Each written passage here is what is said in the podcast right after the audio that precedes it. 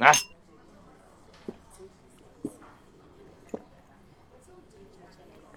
哎，真晚了，叫出来吃涮锅子，弄半天一小时了，不说话，光他妈喝酒，这锅子都快烧干了，你怎么茬啊？你听说过十绝技吗？什么玩意儿？十绝技？没有。行吧。那假如说，你家楼上半夜经常传来剁肉声，你是怎么琢磨的？剁肉怎么了？没准人卖早点的呢。那，你家楼上要是没住人呢？不是，说什么呢？跟这儿。这事儿啊，跟六爻金钱有关。什么金钱？算了，过段日子再跟你说吧。哥们儿，大半夜被你丫弄出来，你倒是闷头喝马尿，屁他妈也不放一个，嘛呢？遛狗呢？哎，过段日子再跟你说，你先回吧。哎，合着他妈我好心当驴肝肺了呗？你他妈真够意思，自个儿待着吧。邪人生一世，一世生无数事儿。由勤奋的德叔编写，由硬核公园出品，集惊悚、灵异、玄幻、科幻于一体的有声书《看事儿》即将播出。老板，结账。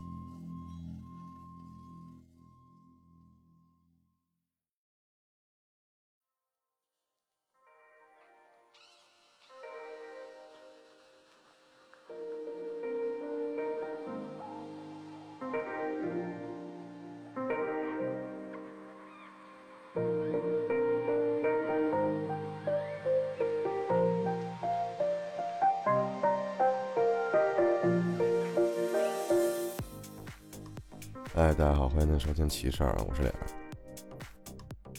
上回更新是在十一的期间啊，然后这么长时间没有更，很抱歉，因为呢，我呢正式的跟这个上一家公司离职了，然后准备正儿八经的开始做播客了，做播客做有声书。呃，能做出这么坚决的决定吧，也是感谢诸位的收听，感谢诸位的支持与陪伴。然后没更的原因呢，也也跟公告里说了，大家看公告就好。然后废话少叙，但是我有一点我要再跟大家说一下啊。经过十一大概十月三号还是二号晚上直播吧，我跟阿克已经说的很清楚了，就是关于投稿的问题。相信在直播或者听直播回放的各位都知道了，但是我还是要再说一遍，因为这个情况陆续的在发生。是这样的。我们这边非常非常愿意接受大家的投稿，可以说是大家能私信到我们的地方，我们都会收到。但是呢，如果呃您方便的话，希望您能添加硬核公园这个微信号，然后去投稿啊。因为网易云会出现这样的问题了，因为网易云私信很多，大家的名字呢会老改，我本人呢我还给不了备注，所以导致可能这个听友他。发了个投稿，让他很快就被刷下去了，然后再加上改了名儿，我就根本找不到了，会出现这么一个问题。所以希望大家未来投稿的时候，可以通过私信、微信私信来投稿。如果想找我的话，那就您就可以这个搜索“银河公园”，搜然后回复加群，加群完之后在群里随便招呼一声，我说不定某个听友就把我艾特出来了啊，就是这样的。同时呢，还有就是我和阿克两个人的稿子都会进入投稿库，所以呢，麻烦诸位投稿的朋友们，投完稿投一个人就好，不要两个人都投。如果两个人投了，会出现这个两个稿子同时进的情况，那就重复了，我们也不会看，只会在讲故事的时候开始看这个投稿。所以希望大家以后投稿的时候也注意一点，就是不要给我们两个人同时发投稿。那行，废话就这么着吧。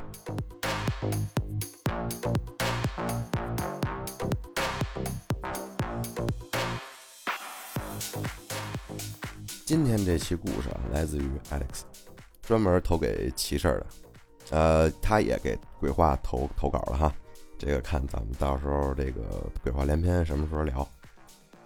这个故事的名字叫做《婴灵》，是那婴儿的婴，然后灵魂的灵啊。故事呢发生在大学期间，当时的宿舍啊处于这个上铺下桌的这么一个概念，一共四个人，其中一个哥们儿呢家里就比较有钱啊，以后呢就叫他星哥啊，在河北开工厂啊，家里。每个月呢都有小一万的零花钱，所以也是一入学就是最快找着女朋友的那位。大一呢，下半学期一开学就搬出去跟女朋友同居去了，啊，早同居不好啊。大概一个月后啊，有一天，这个 Alex 回到了宿舍，看到这个桌子上扔了一个女士的小背包，就问宿舍里另外俩哥们说：“哟，星哥回来了，这是？”因为星哥这个人呢，平时啊就比较大大咧咧，东西也是随手扔。这哥俩呢就挠了挠头说：“没看见呀。”那么 Alex 就说：“那这是谁包啊？”他们哥仨呢就把这个包翻起来，啊，发现这个包里有很多的收据，都清楚的印着“某市妇女儿童医院”。当时这几个哥仨啊，脑袋噔的一下就说：“完了，这星哥肯定是中了。”具体中了什么大家都清楚啊。但是这个事儿呢，他们仨呀都没有声张，就当没看见，就这么过去了。过了大概一个月左右，有一天呢，这星哥啊突然回到宿舍，然后特别担忧、忧心忡忡的来找到这个 Alex，说：“哥，我听他们说你会看事儿，你能不能帮帮我呀？”这 Alex 呢满脸疑惑，转过头回去看他，当时呢就给这个 Alex 吓一大跳。星哥这人身高一米六五，体重一百七十斤，当时可是个胖子。可是现在眼前就仿佛是一个风烛残年的老人，整个脸啊都瘦脱了相瘦脱了相的 Alex 第一个时间都没认出来这人是星哥。星哥呢脸色十分慌张，因为星哥平时是一个什么事儿都不愿意放在心上的人，大大咧咧。那么 Alex 从来没见过他是这样的表情，两眼空洞，眉头紧锁，下眼脸啊都是黑紫色。一看就是很久没有睡过好觉。坐下来说呗，那就这个 Alex 顺手倒了一杯茶给星哥。星哥呢，两只手握着茶杯啊，就两两眼无神，望着这个杯子里的这个水，就开始说：“事儿是怎么个事儿呢？就是大概一个月前啊，这个星哥女朋友中了。当时呢，俩人呢都比较害怕，但是也不可能就把这个小孩生下来。”所以就去医院把孩子打了。之后呢，就感觉如释重负。当时也没有很伤心，可能这个责任感还不是很强哈。只是这个星哥啊，心里觉得确实有点对不起这个女朋友，就加倍的对她好，买了很多很多的补品，课也不上去照顾她。那么这个女朋友呢，情绪也很稳定，只是阴天的时候啊，后背会有点隐隐作痛。其他的事儿倒是不大，可是就这么着，这怪事他就来了。这个时候，爱丽丝说是脑子里机灵了一下，其实呢已经猜出来大概是什么东西了，而且如果真的属于阴宅风水的范畴，他也不懂。但是呢，就很想这个吃瓜嘛，就继续问嘛，发生啥事儿了？这星哥呀，就突然拉住了这个爱丽丝手。六月的天津其实已经很热了，但是这个星哥的手啊却非常的冰凉。他的情绪呢明显有些激动，就说：“是梦。”一开始呢，他跟他女朋友总是轮流的梦到梦里有孩子叫妈妈。第一次梦到的时候最真切，往后呢断断续续的也能在梦里听见，但是就是没有那么清楚，有些在梦里甚至都听不清。但是醒来回忆之后，可以确定是真的有人在叫妈妈。那么这个爱丽丝就觉得很怪啊，是不是你们压力太大了？这个星哥就说不是，因为啊，这里所有的梦他全都记得。大家这个也都知道，这个梦这个东西，就是你不刻意的去记，或者说是不是一个特别重要的事儿，你过去了，它就是过去了，你会想不起来。但是呢。这一个月的梦，这星哥都记得，特别清楚，他也没刻意去记，他都怀疑这个是不是梦，而是某个人的记忆。那这个艾利克斯就觉得就离谱嘛，就说你别瞎想，你就是小说看多了。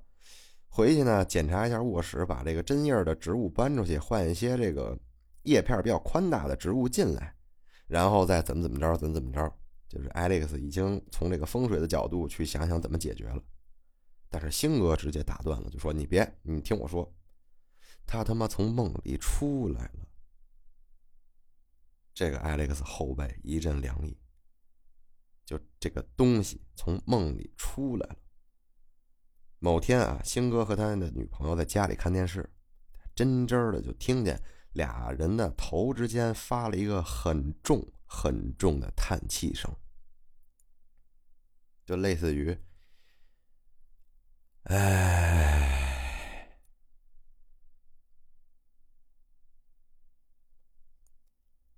这俩人呢，直接就从沙发上弹起来了，就发疯似的就把这个沙发给挪开。检查到底有什么东西，甚至把这个茶几啊、抽屉里面茶叶盒都看了一遍，结果什么都没有。但是这一声很沉重的叹气，他们俩是很清楚的听到了，就就在耳边。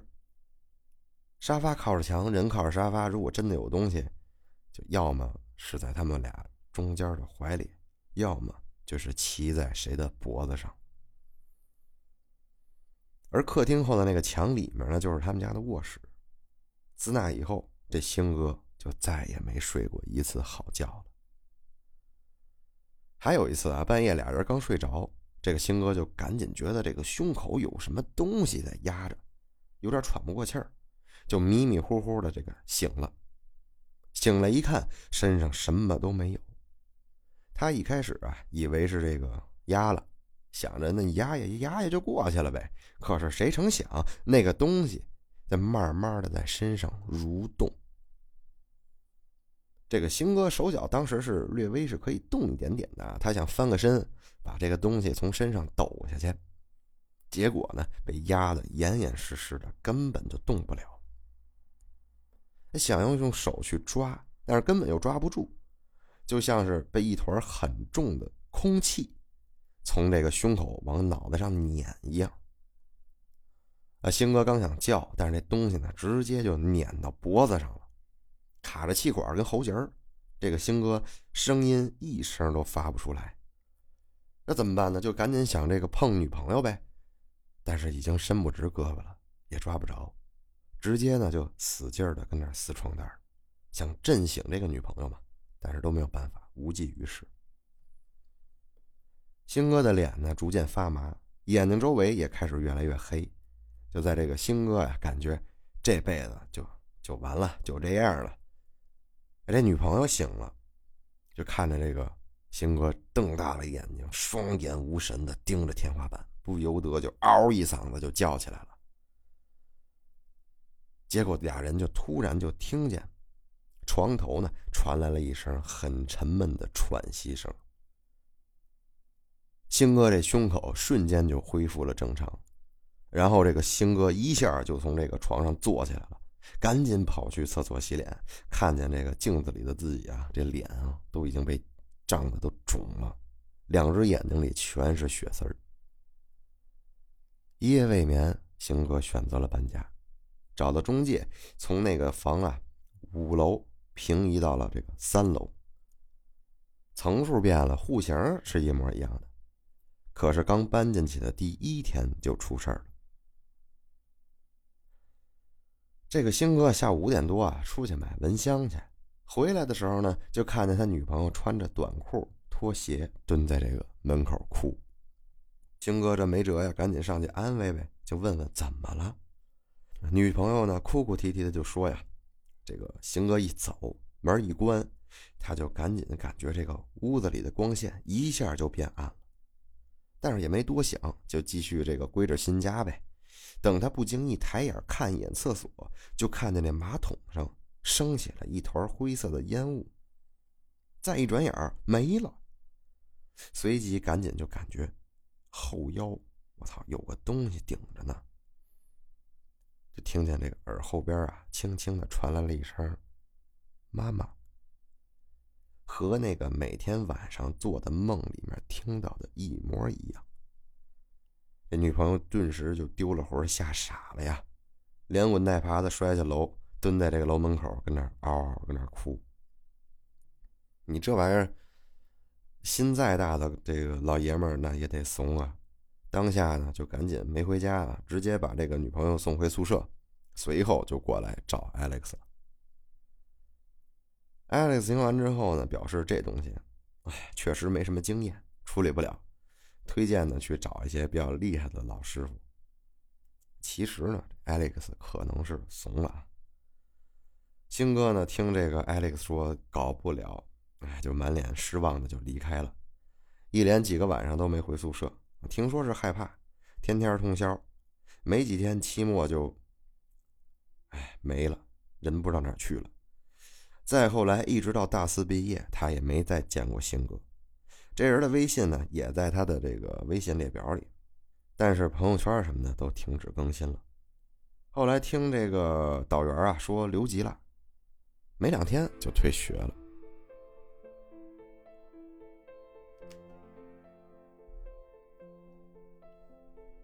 这个呢，就是这个英灵的事儿。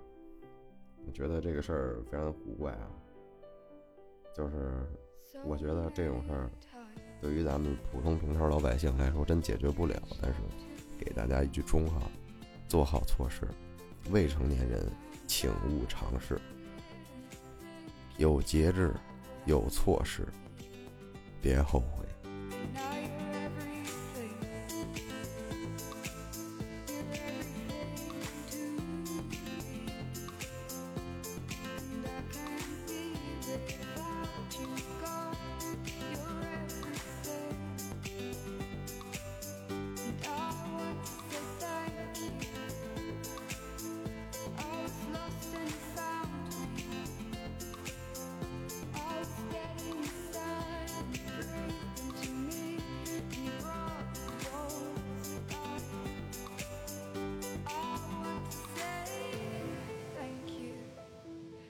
第二个故事啊，名字叫做“鸡冠蛇”。哎，提看到这个听友的投稿之后，我第一反应就是这个《鬼吹灯》里的那个怒晴湘西啊，里面那个怒晴鸡跟这个鸡冠蛇干仗，还有那个九翅乌。听友说呢，在说这个故事之前，想问问两哥有没有听说过一种生物叫做鸡冠蛇？当然了，这是传说中的生物。后来呢，这个听友长大了，查询资料。记载才知道，原来这个东西叫鸡冠蛇。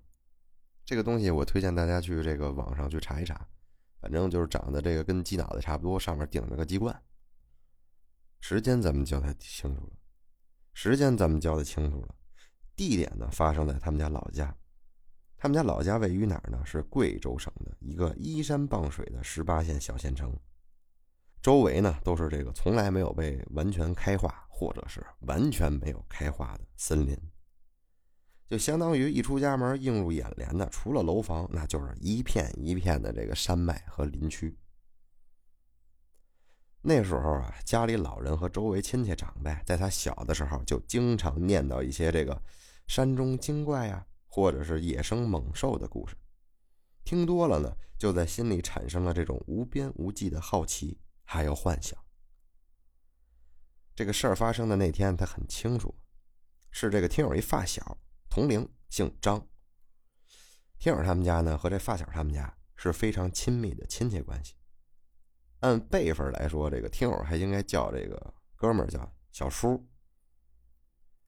那么事发当天呢，刚好是这个小叔的生日，他家父母呢就约了这个听友他们家和他们家经常走动的两户邻居一起啊去某个山庄吃饭庆生。那个山庄啊，建立在他们那边一个寺庙的这个山脚下。山庄前呢有个小湖泊，里面有很多这个山庄主投放进去的鱼苗什么的。当天早上十点左右啊，父母呢就开着车啊，载着这个几个小孩和家里的这些长辈，就到了这个山庄游玩。第一次来山庄，多多少少都有点好奇，总想着在周围转转呀，看看有什么好玩的玩意儿啊，玩玩这种。他和小张和另外俩小孩那另外俩小孩他也不熟，啊，就叫小 A 和小 B 吧，都这个小孩嘛，皮嘛，男孩嘛，调皮捣蛋呗，在山庄周围啊打闹。当天出门的时候，都是天气倍儿好，风晴日丽的，就觉得这天气爽朗，打打闹闹的，玩的肯定特爽。他就叫小张、小 A、小 B 啊，这哥四个呢，在这湖边建的这个小凉亭，看看有什么好玩的。这个山庄呢，小凉亭挺多的，沿着湖边几十米就建一座，几十米就建一座，还有沿着厨房后边山路往上爬几十米也有一座。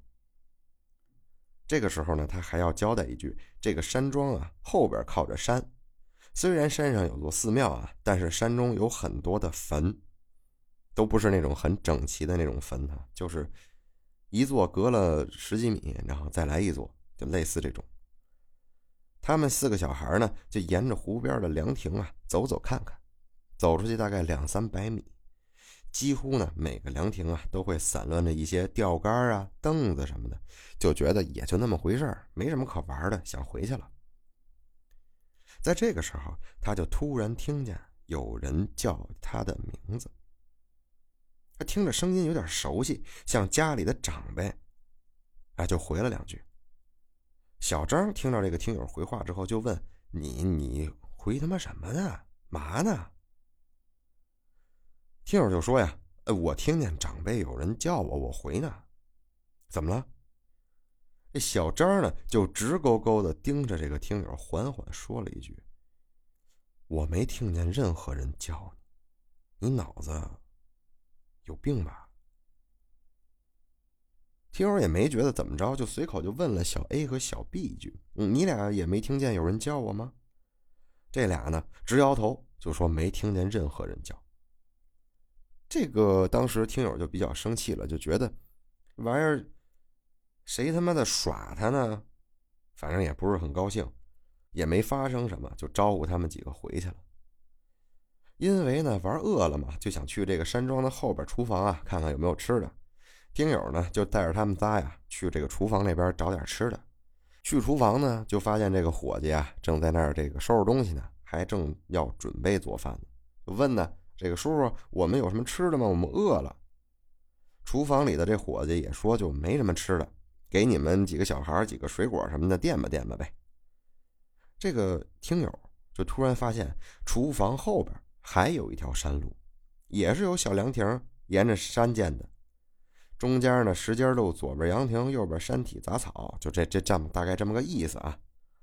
他呢就想这个一边拿着水果，一边招呼着小伙伴上去看看。就在他刚踏上那条路的那个石阶就感觉有人在叫他名字，只是那个声音啊不是很熟，而且这次的声音啊听起来没刚才那么大。他呢也就懒得搭理，也就没回话，就接着往上走。走着走着呢。就发现这天色越来越暗，路过的凉亭也没看，越往上走就陆陆续续的老听见有人在叫他名字。当时也没打算问他们哥仨有没有听见，就好像像是那种有人，呃，在呼唤他。就当时也不害怕，就感觉奇奇怪怪的，这个心里啊就隐隐约约有种，哎，我想继续往前走的这个这种想法。走走歇歇的这么爬吧，又往前走了两三百米，就突然下起了雨。看见前面不远处十几米还有个小凉亭，就招呼他们仨快点先过去，在那避避雨吧。越往上，这雨就越大。他们几个呢，脚步也就越快。就从这底下到这个小凉亭这儿十几米的路，这雨从小雨都变成了暴雨了。刚进去避雨，旁边草丛距离他们大概一两米的地方，突然就窜出来一条很长的蛇。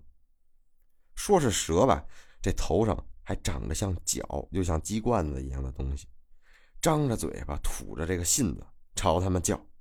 那个声音他形容跟打雷一样，就瞬间把这几个小孩给吓傻了。此时啊，这个听友就注意到这条蛇全身通红。就是那种火红色的色儿，身体呢没有完全露出来，只露了上半身，就已经很长了，大概一米五左右，有现在家用的这种水龙头柱体的那种粗壮，或许还略微比它还要粗一点。而且呢，他发现这条蛇啊在蜕皮，感觉呢又有点虚弱。那对着他们的这个样啊，又像是这个赶他们走，又像是求他们帮他一把这样。这小孩当时吓得哪敢动啊？哎呦，只有眼珠子在那滴溜溜的，只敢在那看，不敢上前啊。就这么着，僵持了一分钟左右。这小张赶紧反应过来了，就往山底下跑，哪怕被雨水打湿，回去挨骂什么的，总好比被咬吧。这个听友和小 A、小 B 一看，也是跟着一溜烟的就往这山底下窜，跑着跑着就跑到山脚了。这雨突然就停了。这个时候，他们四个就反应过来了，哇的一声就哭出来了，就往这个大人待的房间去。到了地方，就跟家里人说什么遇见一条奇怪的大蛇，就给吓哭了。但是家里人就觉得很奇怪啊，他们身上都是湿漉漉的。外面也没下雨啊，怎么回事啊？后续吧，就是家里人把这几个小孩哄好了，过了一会儿，饭菜也弄好了，吃饱了，又开始玩玩玩，又把这事儿给忘了。听友说啊，随着他长大，其实也是忘了这个事儿。就说前两年不是有个剧吗？他这个抖音刷到了这部剧，一看里面的野鸡脖子，哟呵，这不那条蛇吗？一下就想起来这个事儿。但是呢，也不像是这个电视剧里面那么形象。后来上网一查资料啊，这东西是传说中的鸡冠蛇，就根本没听说过有人捕到过或者是看见过。后来呢，他也是问过发小小张，他呢也只记得他们见蛇了，但是根本就记不住那蛇长什么样。反正当时就被吓傻了，就想跑。事儿呢，就是这么个事儿。这个事儿呢，大家琢磨琢磨。我是觉得跟这个成精啊、精怪这些东西多多少少是有点关系啊。下着雨，告诉你们别往上了，往回走吧。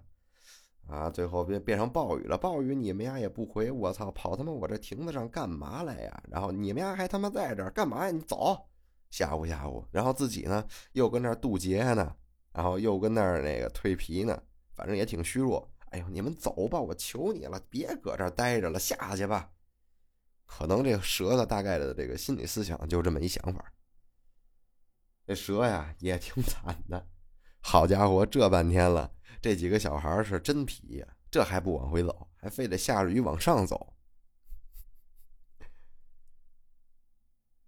这俩事儿呢，就是今天咱们聊的这事儿了。我觉得这事儿吧，一点都不吓人，但是真的，我觉得特别。对应我开展的这个博客叫奇事儿嘛，奇闻异事，对吧？好了，感谢大家收听，这里奇事儿，我是脸，我们下回见，拜拜。